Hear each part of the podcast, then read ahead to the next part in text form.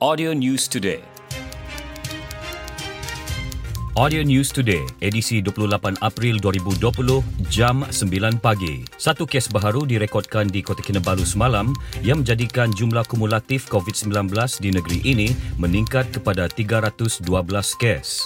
Jumlah kes positif COVID-19 di Kota Kinabalu kini 48 kes menurut Kementerian Kesihatan dan Kesejahteraan Rakyat Sabah. Dalam infografik kementerian memaklumkan, jumlah pesakit telah sembuh adalah kekal 212 orang. Sementara itu, 96 pesakit masih dirawat dan tujuh daripadanya adalah pesakit yang dirawat semula. Tujuh kes yang dirawat semula itu ialah dua di Putatan dan masing-masing satu kes di Kota Kinabalu, Lahad Datu, Tawau, Kinabatangan dan Kota Blut. Bilangan kematian pesakit COVID di Sabah kekal 4 kes iaitu Kota Kinabalu 2, Tawau 1 dan Tambunan 1. Berdasarkan kumulatif kes positif, tiga daerah iaitu Tawau, Kota Kinabalu dan Lahad Datu masih dikategorikan zon merah. 14 daerah zon kuning dan 13 daerah zon hijau. Kerajaan Negeri Sabah melanjutkan pelaksanaan Perintah Kawalan Pergerakan PKP di negeri ini sehingga 12 Mei depan. Menurut kenyataan media khas, Ketua Menteri Datuk Seri Panglima Muhammad Syafiee Abdal memaklumkan keputusan itu selaras dengan perutusan khas Perdana Menteri Tan Sri Muhyiddin Yassin pada 23 April lalu. Kenyataan itu turut memaklumkan kerajaan negeri Sabah mematuhi perintah berhubung dengan pelanjutan PKP bermula esok hingga 12 Mei depan di bawah Akta Pencegahan dan Pengawalan Penyakit Berjangkit 1988, Akta 342 dan Akta Polis 1967, Akta 344. Lapan pakar perunding perubatan dari China dijangka tiba di Sabah hari ini untuk berkongsi pengalaman mereka menangani pandemik COVID-19. Perkara itu dimaklumkan menurut Menteri Kesihatan dan Kesejahteraan Rakyat Sabah, Datu Frankie Pun Ming Fung. Beliau berkata demikian kepada pemberita selepas menerima 48,000 unit penutup mulut dan hidung, 3 lapis, 2,000 unit penutup hidung dan mulut KN95, 900 unit penutup hidung dan mulut N95 dan 5 alat termometer dari Persatuan Persahabatan Mazong Sabah di Wisma Tun Fuad Stevens di Kota Kinabalu. Turut hadir Konsul Jeneral Republik Rakyat China Kota Kinabalu Liang Chai-de. Sementara itu, Presiden Persatuan itu, Dr. O. A. Sun berkata, Persatuan itu sentiasa proaktif dalam mencari sumbangan bagi membantu petugas barisan hadapan dalam usaha memerangi penularan COVID-19 di Sabah. Sehingga kini persatuan itu telah memperoleh lebih RM250,000 sumbangan material yang telah diedarkan kepada pihak berkuasa tempatan yang paling memerlukan. Kaedah pembelajaran berasaskan projek PBL dijangka mampu memperkasa sistem pembelajaran dan penilaian hasil kerja murid di Sabah sepanjang tempoh pelaksanaan Perintah Kawalan Pergerakan PKP. Pengarah Pendidikan Sabah Dr. Mistrin Radin berkata, inisiatif itu dibuat berikutan data yang dikumpul. Jabatan Pendidikan Negeri Sabah mendapati tidak semua murid terlibat pembelajaran dalam talian dan luar talian yang dilaksana sejak pelaksanaan PKP. Justru Dr. Mistrin berharap inisiatif PBL mampu mencapai 100% penglibatan murid. Antara langkah yang diambil bagi menjayakan kaedah pembelajaran tersebut termasuk menghantar bahan pembelajaran ke kampung-kampung manakala hasil kerja murid akan disemak oleh guru. Ia sekaligus dapat mengurangkan pergerakan guru-guru ke kawasan kampung. Dr. Mistrin berkata kepada pemberita selepas melancarkan PBL secara maya di Kota Kinabalu. Lebih 80 guru menyertai program pelancaran itu.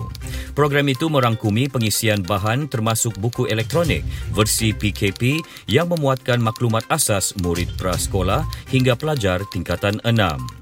Menurut Dr. Mistrin, setiap murid akan mendapat manfaat daripada sistem PBL melalui markah yang diberikan dan markah co-academic. Sehubungan itu, beliau berharap guru-guru akan menyampaikan bahan PBL kepada murid sebagai pembelajaran yang menyeronokkan semasa PKP. Universiti Malaysia Sabah UMS terus merangka lebih banyak program bermanfaat secara dalam talian sebagai pengisian kepada pelajar sepanjang tempoh Perintah Kawalan Pergerakan PKP.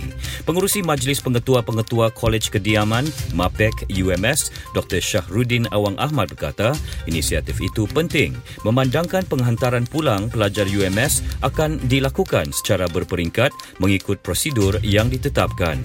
Katanya walaupun peratusan pelajar yang mengalami mengalami tekanan tidak serius namun pengisian aktiviti seharian mereka perlu memandangkan pergerakan amat terbatas. Beliau menyatakan demikian kepada pemberita di Pejabat Pentadbiran Kolej Kediaman Excellent UMS Kota Kinabalu. Menurut Dr. Syarudin, sepanjang tempoh PKP dikuatkuasakan, pihaknya menerima kurang daripada 50% panggilan ibu bapa yang menghubungi pihak universiti kerana bimbang keselamatan anak selain ingin mengambil mereka untuk dibawa pulang ke rumah. Bagaimanapun selepas diberi penerangan terperinci, ibu bapa akur dengan keputusan universiti dalam usaha mengekang penularan wabak COVID-19. Majlis Ugama Islam Sabah MUIS hanya menyediakan kaedah pembayaran zakat fitrah secara dalam talian sepanjang penguatkuasaan Perintah Kawalan Pergerakan PKP ini. Menurut setiausaha MUIS, Ramlan Awang Ali, umat Islam di negeri ini boleh melakukan pembayaran dalam talian bagi bank telah tersedia seperti Maybank, Bank Islam dan Agro Bank. Manakala bank-bank yang dicadangkan dan dalam proses penyediaan ialah Bank Simpanan Nasional dan Bank Rakyat. Sementara itu, perkhidmatan gerbang pembayaran dalam talian adalah menerusi Snap and Pay, Boost, Jompay dan MyEG. MUIS turut menyediakan lima kaedah pembayaran zakat seperti pungutan secara langsung oleh amil yang dilantik, amil bergerak dari rumah ke rumah serta pembukaan kaunter kutipan zakat. Walau bagaimanapun, kaedah itu akan diguna pakai setelah mendapat kelulusan daripada Majlis Keselamatan Negara. Parti Bersatu Sabah PBS sentiasa prihatin terhadap kesejahteraan rakyat terutama dalam tempoh penguatkuasaan Perintah Kawalan Pergerakan PKP. Ketua Pemudanya, Christopher Mandu Bandut berkata, PBS telah mengambil inisiatif untuk membantu penerima yang tercicir menerima bantuan serta masyarakat yang turut terkesan akibat PKP. Beliau menyatakan demikian dalam satu kenyataan di Kota Kinabalu.